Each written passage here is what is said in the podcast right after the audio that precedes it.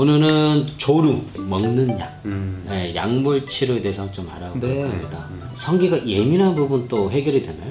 그렇지는 않습니다. 시민성 조루에 도움을 주는 약이라고 할 수 있고요. 민감성 때문에 생긴 조루는 이 약으로 좀 해결하기가 조금 힘듭니다. 근데 그렇죠. 사실 조루 있으신 분들 보면 내 시민성과 그 민감성이 약간 이렇게 섞여 있으시기 때문에 어느 한쪽이라도 약간 이렇게 도움이 된다고 하면 전체 조루 시간을 연장시키는데 도움은 있을 수 있습니다. 저는 이제 설명드리거든요. 예민한 부분이 있으면 예민한 부분과 심리적 부분과 같이 병행하게 되면 더 큰 시너지 효과를 볼 수 있다. 조루약이라고 하면 칙칙이 얘기하세요. 조루약 아세요? 네, 칙칙이 발라봤어요. 이렇게 얘기하세요. 먹는 약이 있는 거 얘기하면 뭐 비아그라, 시알리스 아니에요 이렇게 다 얘기하시고, 조류약만 따로 있는지 아시는 분은 전체 오시는 분 중 반도 안 되시는 것 같은데 어떠세요? 네, 제가 상담할 때는 좀 그런 것 같아요. 아니, 저한테도 모른 척 하시나? 제 앞에서는 잘 모르세요 제가. 대부분 조류 있는 분들은 많이 검색해서 있는 분들은 그럴 수 있겠네요. 그래서 본인이 관심이 얼만큼 있냐에 따라서 그럴 수 있겠네요. 대표적인 약 두 가지를 저희가 준비를 했습니다. 하나는 국내 회사 거고 하나는 외국 거긴 한데 많이 아실 거예요. 프릴리지라는 약과 우리 레노마라는 약입니다. 프릴리지는 성분명이 다포세틴이라는 SSRI라고 우리 선택적 세로토닌 흡수 차단제. 좀 복잡하다 그죠? 그리고 이쪽은 레노마라고 해서 성분명은 클로미프라민이라고 하는 사실 우리 사망계 항우울제라는 겁니다. 이게 약간 이름은 다르고 둘 다 정신과에서 쓰는 약이거든요. 이제 불안제나 뭐 이런 그런 약, 항우울제로 다 쓰는 약입니다. 근데 이게 갑자기 왜 이렇게 퍽 튀어나왔냐. 정신과에서 옛날에 약을 많이 썼었어요. 약을 썼더니 정신과 환자들이 이제 약을 막 먹어서 와서 하는 얘기가, 선생님 성욕도 별로 없는 것 같고 사정도 잘 안 돼요. 그게 부작용으로 해서 밝혀진 약들입니다. 사실 부작용으로 해서 밝혀진 약들은 비아그라도 대표적인 거거든요. 우리 세로토닌이라고 하는 게 우리 사정 중추에서 중요한 역할을 합니다. 사실 이게 세로토닌이 계속 그 고갈되지 않고 몸에 있어야, 머리에 있어야 사정을 하지 않고 버틸 수 있다고 생각하시면 돼요. 사정을 하지 않고 버틸려면 이 세로토닌이라는 게 이렇게 충분히 있어야 됩니다. 이 약들은 세로토닌이 흡수가 되지 않게 막아주는 거예요. 흡수가 고갈되지 않도록 막아주는 약입니다. 기전은 약간 다를 수 있지만 결과적으로는 사정중추에 세로토닌을 남아있게 하는 약입니다. 좀 더 버틸 수 있게 도와주는 약입니다. 근데 약간 그 약의 구조는 조금 달라요.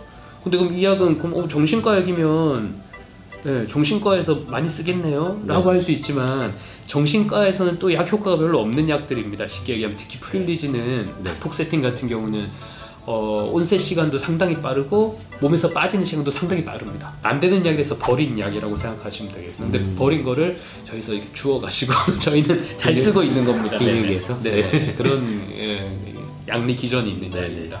우울증이 있는 분이라든지 뭐 정신과 치료를 받고 있는 분들이라든지 그런 거는 좀 적합하지 않는 약인 거죠. 그쵸. 같이 쓰시면 안 되죠. 같이 쓰시면 안 되죠. 그럼 용량이 2배, 3배가 될 수 있기 때문에 그런 약을 드시고 계신다면 꼭 확인하시고 약을 복용하셔야 돼요. 공황장애 있는 분들도 드시면 안 돼요. 본인이 우울증이 있거나 뭐 정신과 질환 쪽으로 지금 진료를 받고 있거나 치료를 받고 있는 분들은 적합하진 않습니다. 그러니까 누구든 먹을 수 있는 건 아니에요. 절대 아니에요. 절대 불법으로 드시면 안 됩니다. 그래서 꼭 원장님과 진료를 해보고 내가 먹어도 되는지, 이 약을 먹어도 전혀 문제가 없는지 상담을 받고 처방전 받는 게 제일 좋겠죠. 약값도 얼마 안 해요. 요새 가짜약이 더 비싸요.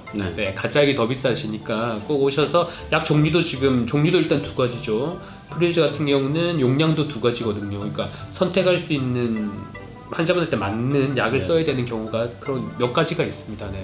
그리고 또 약을 또 드시지 말아야 되는 경우도 있으시고 부작용도 있으시고, 부작용 없는 약은 없으니까요. 그래서 꼭 전문의와 상의하시고 약을 드시는 게 맞겠습니다. 얘는 성관계 갖기 전에 얼마 전에 먹어야 효과가 좋나요? 보통 다폭세틴 같은 경우는 쇼데팅 이래서 1시간 내지 2시간이라고 하는데, 1시간이면 최대치로 용량이 올라가시기 때문에 늦어도 30분에서 1시간. 레노마는 조금 늦어요. 2시간 정도 전에 드셔주시면 좀 더 많은 효과를 보실 수 있을 겁니다.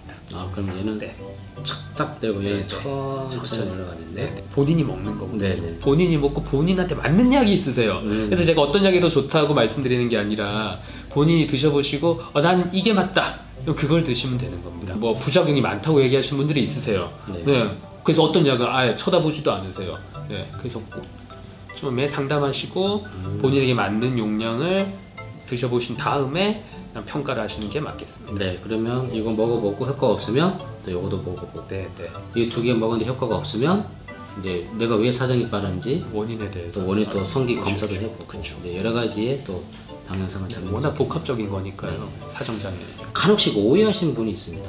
어떻게 해요? 이 실장이 자꾸 수술만 시키려고 하나? 이렇게 생각하시는 경우가 있거든요. 수도 있겠네요. 그래서 제일 중요한 거는 이 약은 예민한 부분을 둔감시켜주지 않습니다. 그래서 본인의 성관계를 할 때 성기가 예민한 부분이 있으면 그 예민한 부분과 얘를 같이 병행하시는 거를 제가 추천드리고 있습니다. 네, 네. 네.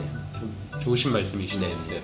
네. 사정장애가 있으시다면 방법은 많습니다. 네, 금방 말씀드린 것처럼 수술적인 방법, 약물적인 방법 외에도 네. 우리 제일 하긴 어렵지만 돈은 전혀 들지 않는 행동치료라는 것이 있습니다. 네. 네, 그래서 모든 방법에 대해서 우리 전문가들과 상의를 하시면 충분히 이겨낼 수 있다는 거. 네.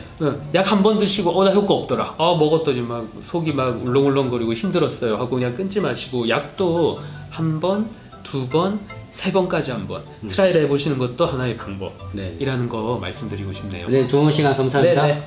감사합니다. 네, 감사합니다. 네. 좋아요, 구독,